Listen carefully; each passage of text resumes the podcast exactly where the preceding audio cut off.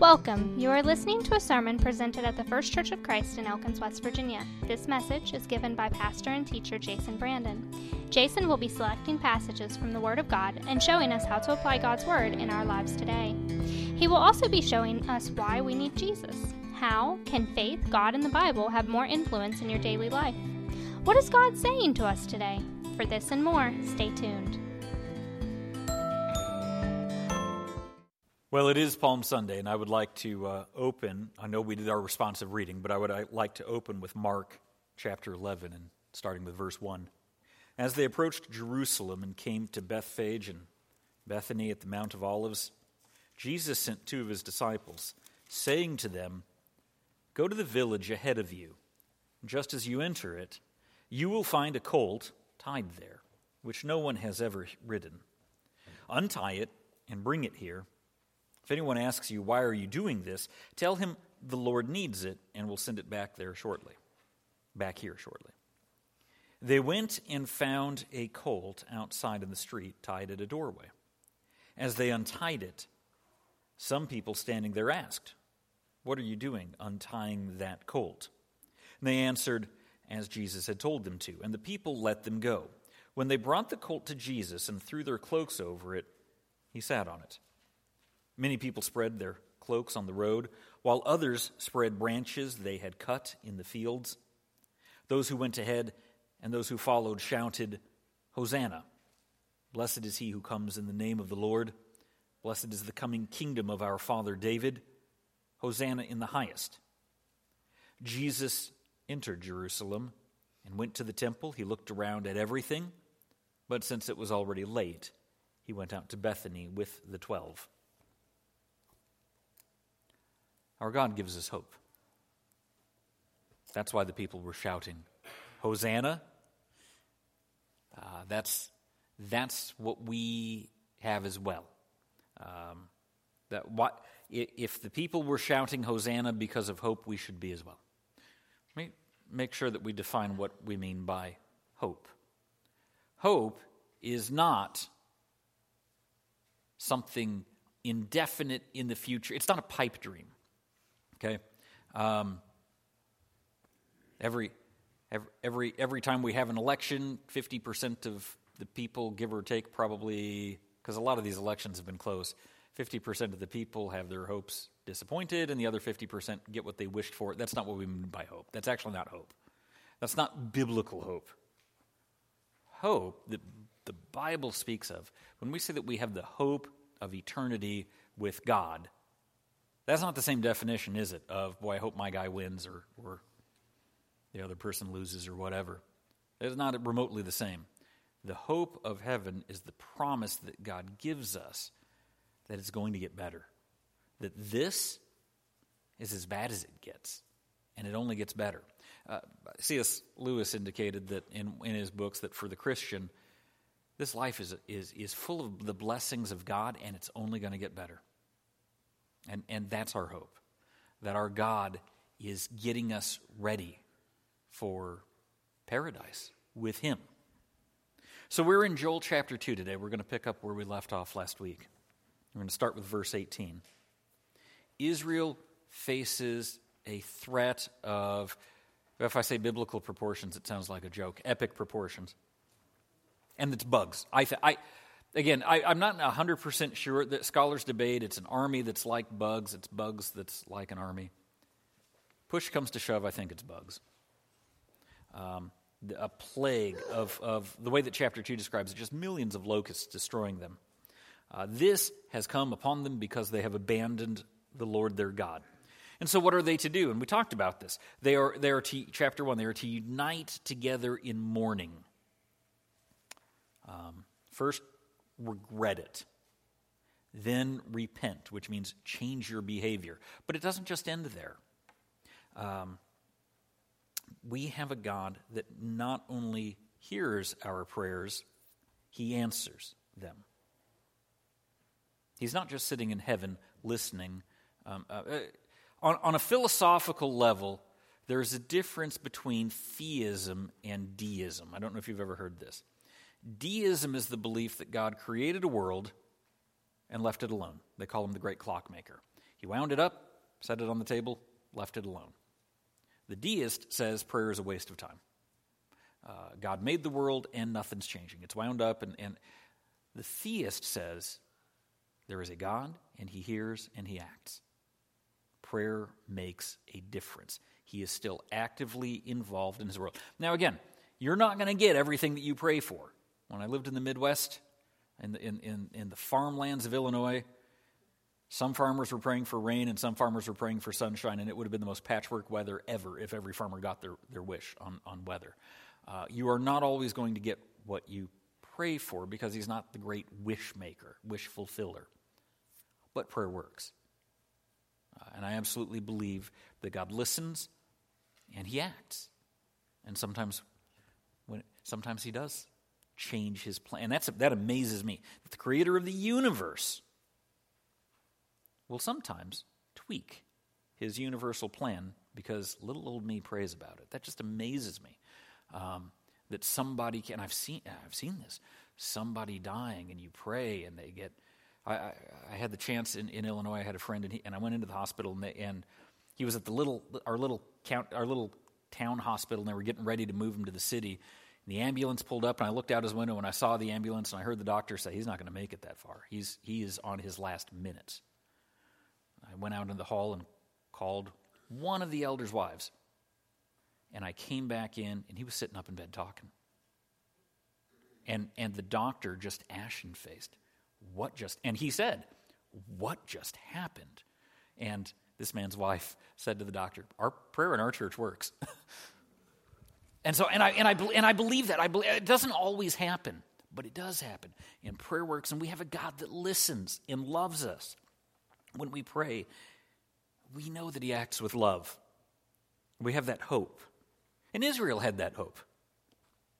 They were united in their hope. They knew that they had a God who loved them. They hadn't always followed him, and that got them in trouble. But when they returned to him, they knew that it wasn't just empty posturing, that they had a God who loved them and wanted to act on their behalf. So let's let's read in, in Joel chapter two and starting with verse eighteen. Then the Lord will be jealous for his land and take pity on his people. The Lord will reply to them, I am sending you grain, new wine, and oil, enough to satisfy you fully. Never again will I make you an object of scorn to the nations.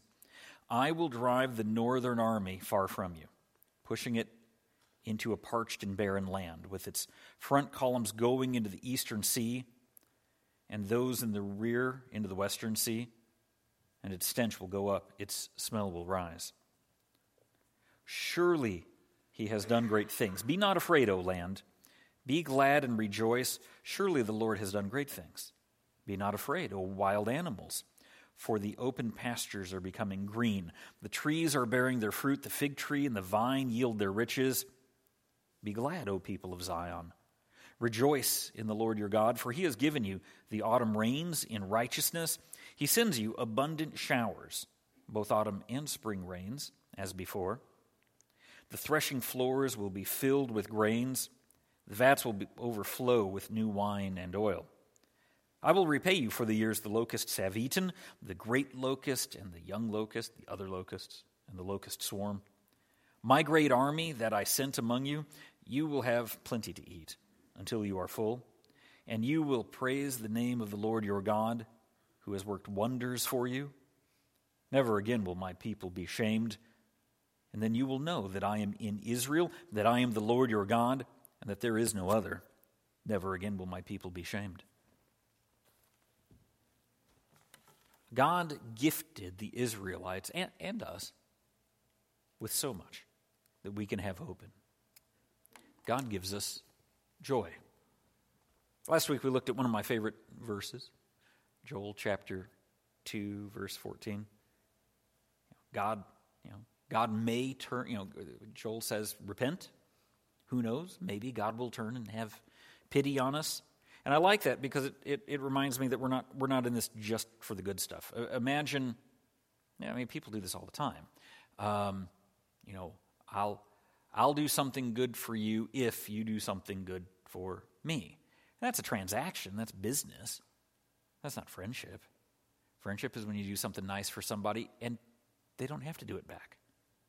Maybe you're in a better place than they are. Um, or or they do something nice for you and you don't feel like, oh, now I've got to go pay that back. I've got to, I've got to return. Again, that's business transaction. Um, one of the hardest things, I think, I think it's very hard to get used to letting someone do something nice for me and not purchasing that. Somebody gives me a gift and I immediately need to figure out just how much this gift is valued and go buy a gift of equal value and, and, and return it or give them that. And and that's not then a gift. And it's very, I think it's difficult to to, to accept that sometimes. Um, and so we worship God because God deserves to be worshiped, done.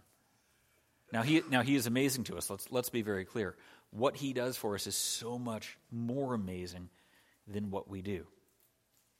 But Joel's point to the people is, repent and you might get out of the consequences of your own action, but repent anyway. So I always give this example. I cheat on my ta- let's say I cheat on my taxes and I R S comes after me.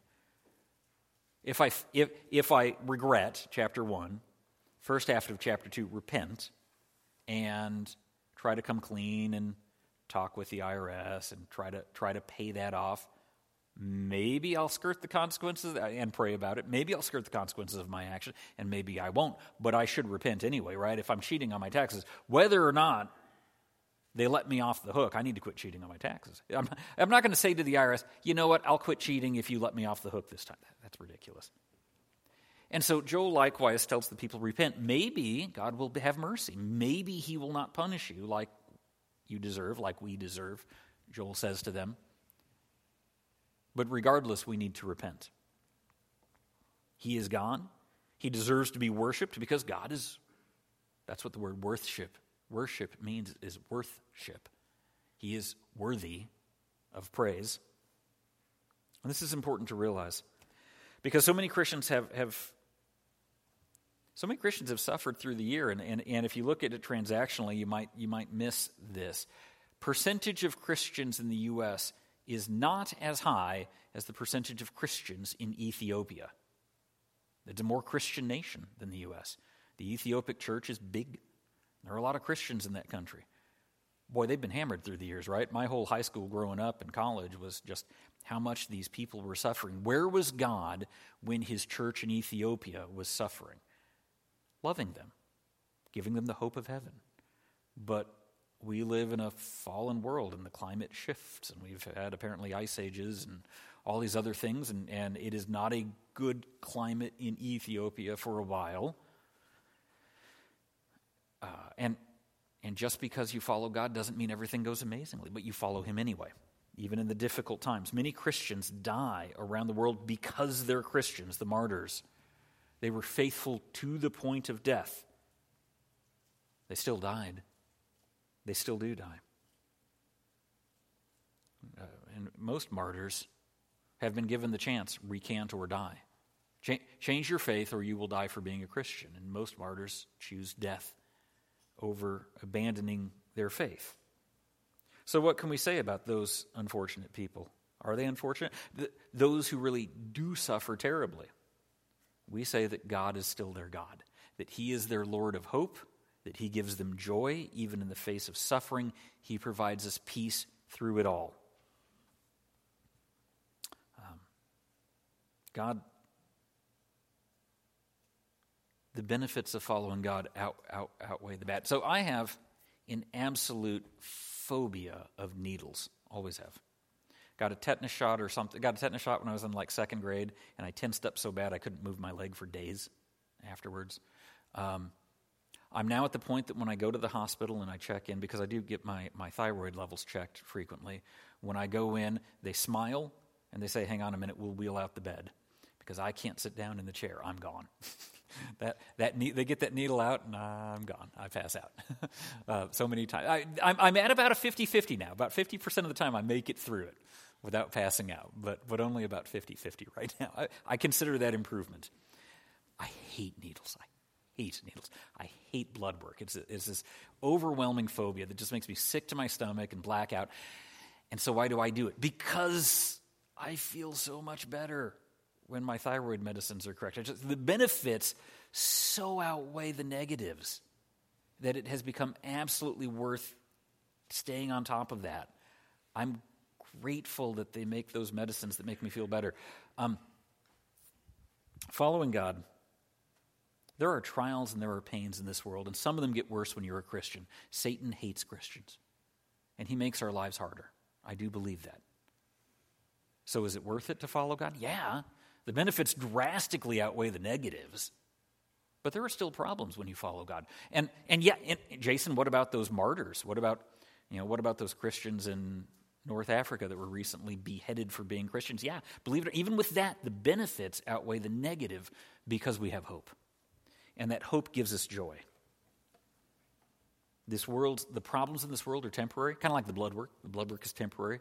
The thyroid medicine is wonderful and, and, and lasts, gives me energy to get through the day and lasts me for, you know, on and on and on. Day by day, I feel better for it.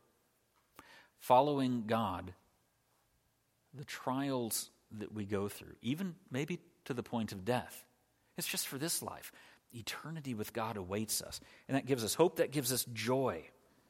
The more we get to know God, the more we understand Him, and the more we trust Him, and the more that we praise Him.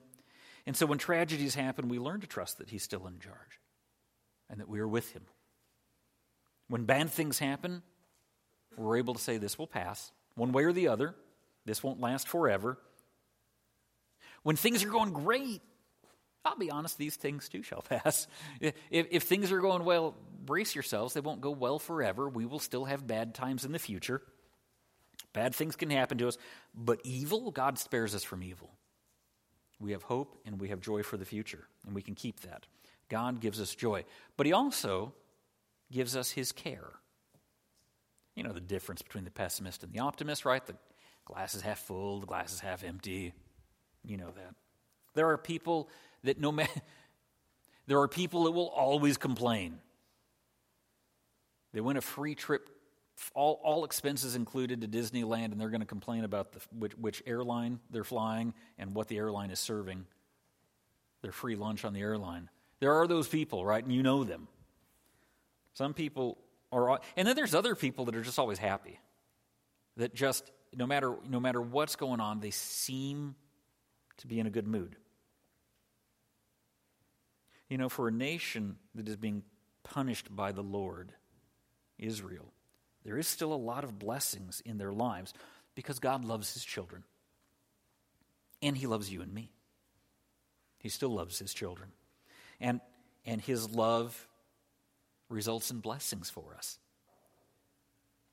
Uh, God delights in sending blessings on His people. He loves it. He loves it more than His people even do. He loves giving.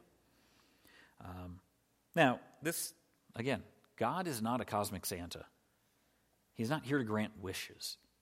We've got to make sure that we don't follow Him for, for that reason, for His stuff. There is a difference between a Lord, the Lord who gives blessings and the Lord of blessings. For those who the Lord loves, as I said, for the Christian, this world, what C S Lewis says, for the Christian, this world Is, is is full of blessings, and it's just a foretaste of what is to come. We look around and we see that we are blessed. Our Lord has blessed us, and Americans are really bad at complaining, right? I remember, did you guys ever watch The Cosby Show? I know Bill Cosby is not the most popular person these days, and, and I get that, but but the show was good, and I remember there was a point where Cosby's character, Cliff, Uh, they were talking about his his college football days, and apparently he wasn't terribly good, but he always had an excuse. And at one point there was a game that he said, you know, the, you know, somebody mentioned one game. He said, "Well, I didn't play well that day because the sun was in my eyes." And there was, an, and then and then somebody brought up a, a, another game. He said, "Well, that day it was raining pretty bad." And his wife says, "So what you're saying is you can't play in the sun or in the rain." Um, and I, I tell you, as I've gotten older, that reminds me of church so much. There are so many people that, well, I can't go to church today. It's such a nice day. I don't want to take advantage of it. But then the but then the other half of the of the time, oh, I can't go to church today. It's too rainy and miserable outside. And it's like, oh, so you can't go in the sun or the rain. Not obviously not you guys. The weather's been crazy, and you're all here today. But we used to laugh at my previous church that the weather had to be just perfectly murky, that there was no excuse. It wasn't too good to go down to the lake and go boating. We lived near a lake. And it can't be too bad that people could stay home. It had to be, it had to be just perfect in the middle, that people couldn't make the excuse of staying home, and they couldn't didn't want to go down to the lake. And And there are, and, and so as as Christians, don't we? We can complain about everything. We can complain when, on sun, we can complain about sunny weather. We can complain about rainy weather. Um, I I can complain about how rough my life is, but come on, is it really?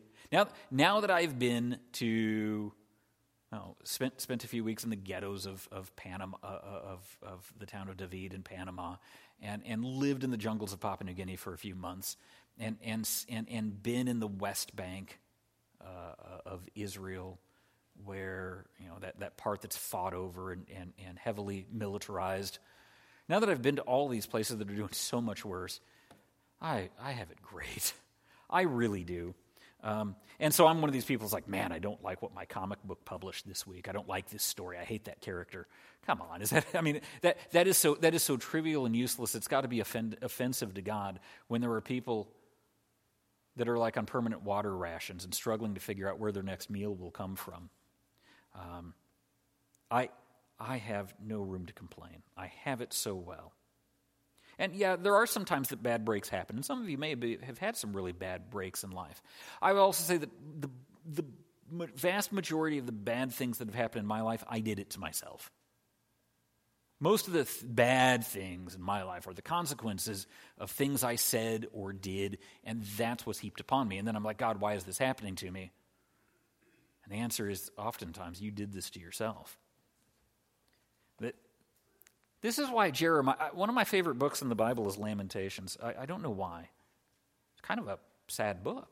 Israel's Jer- Jerusalem has been destroyed, and this is this long, really long poem, five-chapter poem about, oh, woe is us, look at what has happened to our wonderful city. And yet, Jeremiah, there's this tinge of hope within it that that Jeremiah recognizes God is good and there is hope, and, and, and that even in the midst of this catastrophe, the destruction of their beloved Jerusalem, there's God is still a God of hope who cares for his people. So we get to, to Joel chapter two, and, and yeah, Israel's going through a tough time. This army of bugs, or this army like bugs, uh, infested, and, and God says, return to me. Who knows? Maybe he will relent. Maybe he will forgive us. But even if he doesn't, Joel reminds the people, we will praise God. And so we get we get to verse twenty, and we find out that God does relent. It's not just this earlier, maybe God will relent. We get to verse twenty, and we see God does relent. Uh, he does shower us with blessing. Life is pretty good. You know, I, there's a lot of comparisons between us and, and Israel. Life is pretty good when you think about it. And you can say, Jason, you don't, you don't know how tough my life is. I still compare it to other countries, and I'm not sure that you realize how bad they've got it. Most of us still have jobs. There are places that are hiring in town. If you say, Jason, I don't even have a job, Taco Bell's always got a sign on it that says it's hiring. It may not be the job you want, but there are people around the world that would give anything to work at Taco Bell. Um, you know, Jason, we're in a recession. Maybe, but I don't like the drive-thrus. They're still crowded. Movie theaters still still playing. People still have that spending money. Comic book companies are still making comic books, which is definitely frivolous spending. Maybe we're in a recession. I'm not going to say that money's getting kind of worse, but I still don't think it's as bad. Everything I've heard about the Great Depression of the nineteen twenties, we're not there. We're not we're not that bad. I think we still have a lot of blessings. Jason, my my stocks have fallen. Yeah, but one hundred years ago, did people, I mean, did common people buy stocks? I mean, was that just something that rich people did, or or could anybody do that? I still think that we've got it reasonably decent. And and even if the stocks are falling, you know what my consolation is? Everybody's stocks are falling. We're all in this together. It's not like other people are are, are doing amazing while I'm doing terrible. We're all, we're, we're all struggling. We're, we're all giving up the name brand Pepsis for the Sam's Choice Colas. We're all at that point right now. But we've still got Sam's Choice Cola.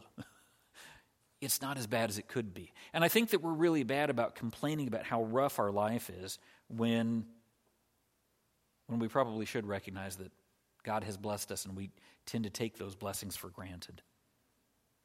We have so many reasons to praise God, to pray to Him, to thank Him. I guess we should ask ourselves the question, do, do we? God is so faithful to us, and that's the reason that we can be faithful to Him. He is our example, and He empowers us to follow Him faithfully, but we do have to choose to do so. Now, let's finish the chapter, verse twenty-eight.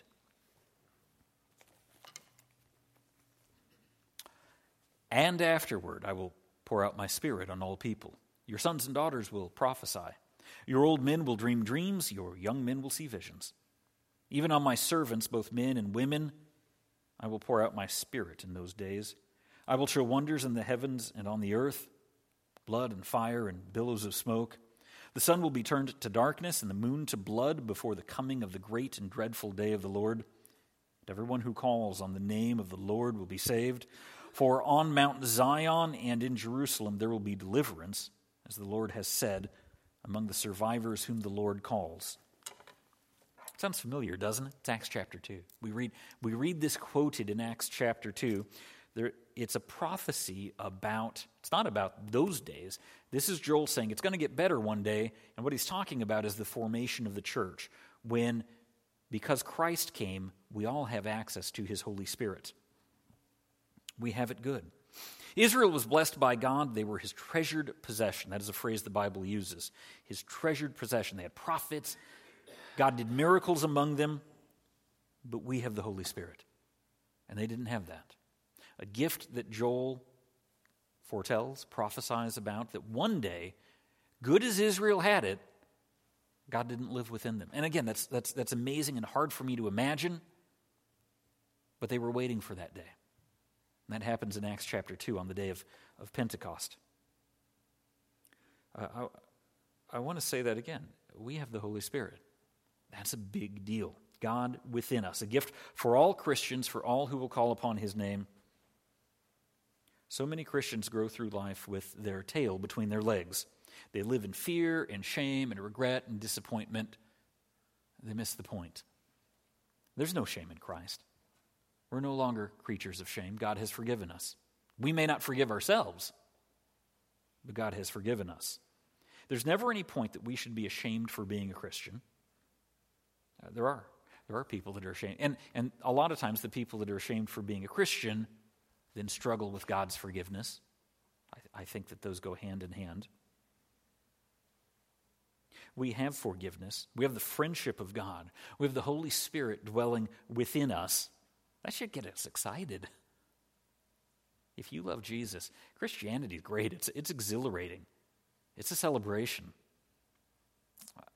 I do fear that there are a lot of people that come to church, there are a lot of people that call themselves Christians, that don't, they struggle with loving Jesus.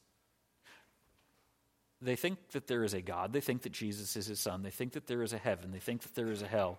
And they don't want to go to hell. And so they follow God because they don't want to go to hell. But it's so much more than, being a Christian is so much more than not going to hell. I mean, that's just a piece of the puzzle. It's wonderful. It's just such a small piece. Imagine if I gave you, pick a store in town. We'll just go generic and go with Walmart. Imagine that I give you a coupon that says fifty percent off everything in the store. Here's your coupon. And you go to Walmart and you're like, man, a bag of Doritos, mine. And that's all you use it for, and you leave. And you bought a bag of Doritos for fifty, for fifty percent off. What a waste. I mean, you can do it. What a waste. Christianity is so much more than not going to hell. If that's all you're in it for, if that's all you've really got out of it, what a waste. There's so much more. You can do it, I think. But that's just a, that's that's just a small piece of the, of of what following God is. There's so much more that we can get out of this. We have hope. We have joy and care in the Holy Spirit. We have the promise of eternity with God. our hymn of decision today. It's hymn number two forty-three. Now, how does, Joel, how does this all tie into Palm Sunday? And my argument would be that's the point of Palm Sunday. The people of Israel had hoped that God would pour out his Spirit on all people on the day of the Lord. The people saw in Jesus the promised Messiah who would deliver on that promise. Uh, that's why they shouted, Hosanna. Uh, they, they, uh, but I will say that a lot of those people didn't really want the real thing. They they wanted saved from hell. They didn't want the Holy Spirit in them. They didn't want to change their lives. They didn't want to follow God. They just didn't want to go to hell. And I think that that's a lot of people today. There's a lot of people that don't want to go to hell, but when you start to get into you need to be more Christ-like, back off, mind your own business. But that's what the call is. The call is to be Christ-like, to follow him. Um, we are a church united in the common hope that God sent Jesus to redeem us from the power of sin. If you haven't made that decision to accept Christ as Savior, to be baptized into his name, um, to accept the gift of the Holy Spirit, and to be a Christian, I want to talk with you about that. Thank you for listening. You can contact us at our website, first church of christ elkins dot com, where you can also find out more. Have a nice week.